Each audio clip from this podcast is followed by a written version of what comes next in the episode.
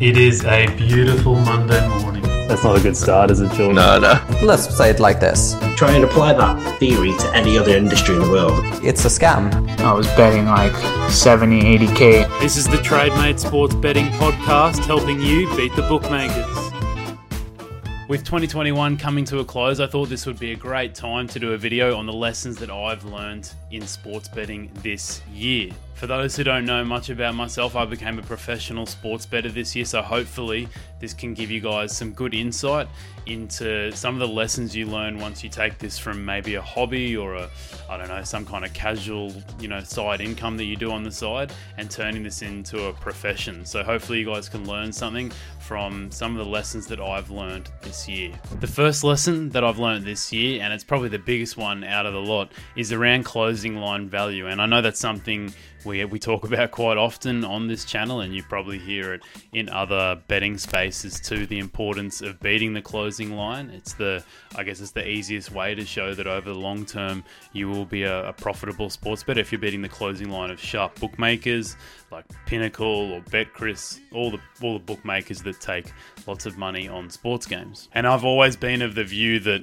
no matter what, if you beat the closing line, you're going to make money in the long term. But there are caveats to that statement. I actually believe that it's 100% true, but I do believe that if you don't have closing line value, or if you, you know, maybe you've just got the tiniest bit of closing line value, I do believe you can still be a hugely profitable sports bettor. And this is why. Depending on markets, this is probably excluding, you know, markets like the EPL or NFL or NBA, even like just huge betting markets.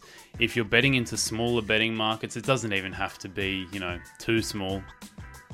There's going to be circumstances where a market that you're betting into doesn't include all the information that's available. Or maybe you're taking a completely different approach to your sports betting where the information that you're gathering and the information you're using to make a bet or to find a value bet is not correlated into those odds that are on offer anyway. So, an easy example of this is injury news. Uh, so, let's just say that when Mohamed Salah's ruled out for Liverpool, the market has no idea, but you're the only person in the world that understands. So, you're going to put the bet on.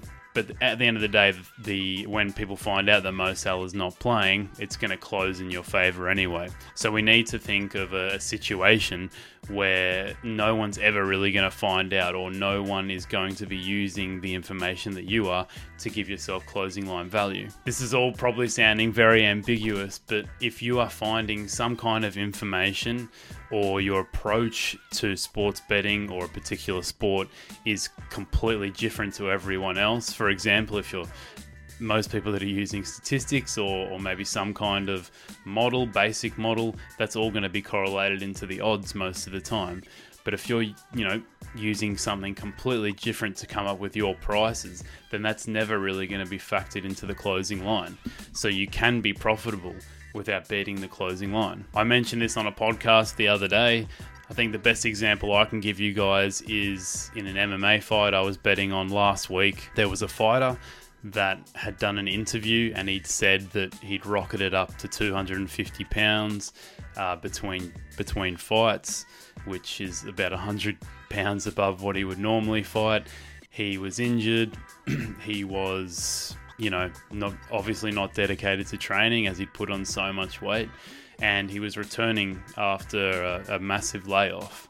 Uh, and this interview that I saw only had 100 views or something like that. So I knew that there was no way the market was factoring in that information. And maybe, you know, there's a good chance because the, the interview was by a YouTube channel that had so little subscribers that um, that that information would never be calculated into the market. I don't think it was. So that information I was able to use um, that even though the the fight actually closed in my favor and I got a lot of closing line value, I still don't think that was even factored into the market. And if I had not beat the closing line, I probably would never even have cared because I knew that the market wasn't factoring in that information. So this is just one example of where if you're not beating the closing line, you can actually be a profitable sports bettor long term. There are lots of different approaches you can take. Maybe uh, I guess everyone's kind of dominated by data and statistics and etc etc when it comes to sports these days because there's there's so much available now and it's become so advanced that's kind of how all the odds are made up and that's where you can get closing line value most of the time just purely through numbers so maybe now's the time to take a completely different approach. Take a more emotional response, a more mental approach to to your betting, and try and find ways where you know you know, football isn't played via numbers really. I mean, you can take that approach to it and say, well, you know, on this day against this team, etc., etc. I think this team is going to win or perform better, etc., etc. So, um, yeah. Number one lesson learned is that yes, I think 100% if you beat the closing line over the long term, you will be a profitable sports bettor, and that's you know probably the best approach overall. But I do believe that if you don't beat the closing line, in special circumstances, if you're using information or a different approach that is not going to be factored into the market's price anyway, then yeah, you can be profitable. All right, number two is variance and I guess the mental game of going through long periods of losses.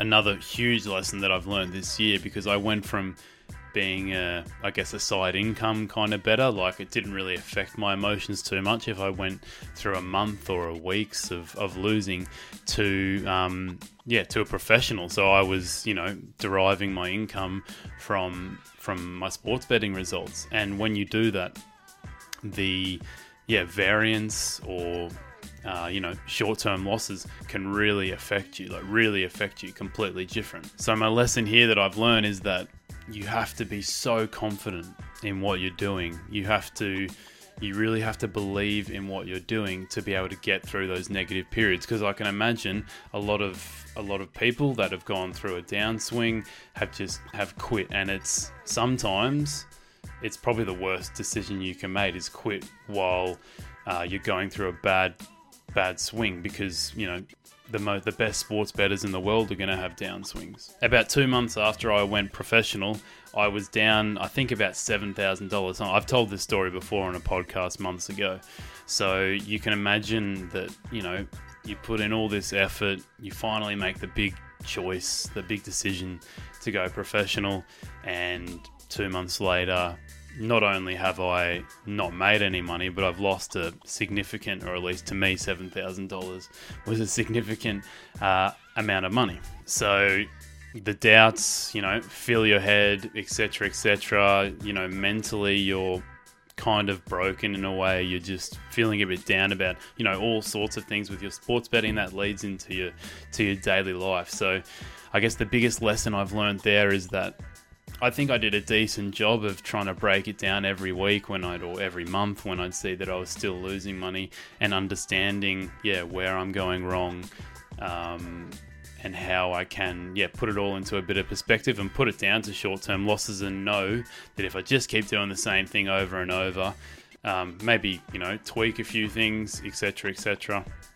That I can come out on top. So I think, yeah, at the start of my journey, I completely underestimated how much the mental game can affect you, especially if this is your your sole income or you know it derives a significant portion of your income. So overall, just realize that if you are going to do this, even if you're not going to do it professionally, the variance you could honestly you can be the best sports bettor ever. You can have you know a really good ROI in the long term or predictable or predictive ROI in the long term, and you can still go through months and months of losing periods. You have to you can't you have to be okay with that before you start. You have to know that that's a, a possibility of happening. It might be a small possibility. It might only be you know 20 30% possibility whatever it is that's still a possibility. So yeah biggest lesson learned is to understand that this can happen for months and if you're doing the right things it doesn't matter. You just have to keep you have to keep sticking through it, keep doing the same things you're doing over and over. If they are profitable, if they're beating the closing line, for example, keep going, keep going, and eventually you will come on. So, and I can, I can, I mean, for myself, that's uh, that ex- that's exactly what happened after having. Uh, the first two months when I was down seven thousand dollars. The last, the preceding three to four months after that have been have been awesome, and I've really reaped the rewards from from sticking through it, analyzing my game, seeing that really I'm actually doing nothing wrong. I'm just being unlucky. So yes, uh, get if you if you do want to become a professional, I think that's uh, that's one of the, the the most important things you have to do is you have to keep your head you have to keep your head straight at all times. All right, last one is FOMO in terms of lessons that I've learned. For those that don't know, that stands for fear of missing out. And oh, this is something I think I still am, am not very good at. I've gotten better at definitely, but it's something that I still need to improve on massively. And so, FOMO in relation to sports betting is, I guess, fear of missing out on a bet. So, um, maybe I get sent through an alert on TradeMate to bet on something, or I'm you know doing my analysis throughout the week on the UFC and there's a bet that I really like but I'm not 100% sure on it. But you know I bet it anyway just because if that X, fighter wins then I would just be so upset that I didn't take that bet. But then on the other hand if he or she loses then I'm going to be really upset that I even bet that. So what I try and do when I'm kind of in that stage of you know do I take this bet? Do I not take this bet? Is I, I think one of the best things you can do is just just go and take a break for a couple of minutes or just go right back to the start of the process that you were at. And think about the pros of taking that bet and the cons of taking that bet what's kind of leaving you um, yeah, undecided. Like, really break down like what's your issue with this bet? Why are you not 99? Why are you like 98% sure you want to take it, but 2% unsure? And that the reason that you are going to take it is because you have a fear of missing out. That's the biggest problem is that there's always going to, I promise you, there'll always be another bet, and you you taking that bet is um, it's it's not going to mean that you're not going to hit your turnover requirement for the week or the month, etc., etc. Um, this normally only happens to me maybe once a week, and you know, placing one bet or not placing one bet, it really doesn't make a difference in the long the long scheme of things. So my advice here is if you know maybe you go through the second the second scenario. You run through all everything once again and you see, oh, should I take this bet or not? And if you're still not 100% sure, just don't take it. Just don't take it. And, and, and yes, it might go and win. Yes, it might go and lose. But promise me, in the long term, it's better. It, it is you're probably making the right decision because there is no. You're really not missing out on anything. That's the biggest message I'm trying to get out here is that you really are not missing out on anything if you just, you know, you don't place that one bet every week. Another thing you could potentially do is let's just say that the the team you want to bet on is playing on Saturday and you're wondering whether you should bet on them days before. Uh, is is you can just wait, see if the market moves against you. So maybe if you like, you wanted to bet on Arsenal to beat Leeds, and they were at 1.9 in odds, and you were like 95% sure, like, oh, I really want to bet this, but I'm still a little bit, uh, I'm not sure. And then the market moves against you, and Arsenal go to 2 in odds, let's just say. And there wasn't any like massive injury news or any really big news. It was just the market, for some reason, moved against you, and they go to 2 in odds. Then maybe is a great time to bet because you're like, all right, I wasn't sure at 1.9, but now because I've waited. I didn't pull the trigger because I didn't need to. Now it's actually, you know, the odds have gotten even bigger. So then, you know, at least then you're not losing at 1.9, you're losing at 2. So the, you know, the the the loss against the closing line if it didn't go in your favor is a lot less minimal. So yes, overall fear of missing out if if you're uh, if you are, you know, umming and ahhing about a bet, don't let the fear of missing out be the reason why you place that bet. Just wait or don't place it. If you wait and the and the price goes up, then maybe that's a great way or a, you know, a good reason for you to then take that bet. But if um, you just never end up placing the bet. Trust me, there's a lot more bets out there for you. All right, that's my top three lessons learned in sports betting this year. By no means have I completely learned those lessons yet, but um, it, it's something that's still an ongoing process and you have to get better at. But I hope that you know some guys, some of you guys can have uh, some kind of relation with those issues, and I'd love to hear the lessons that you guys have learned too in 2021, and we can all yeah, learn from them together. But thanks for watching. Like always, please like and subscribe to the channel and have a Merry Christmas. Cheers, guys.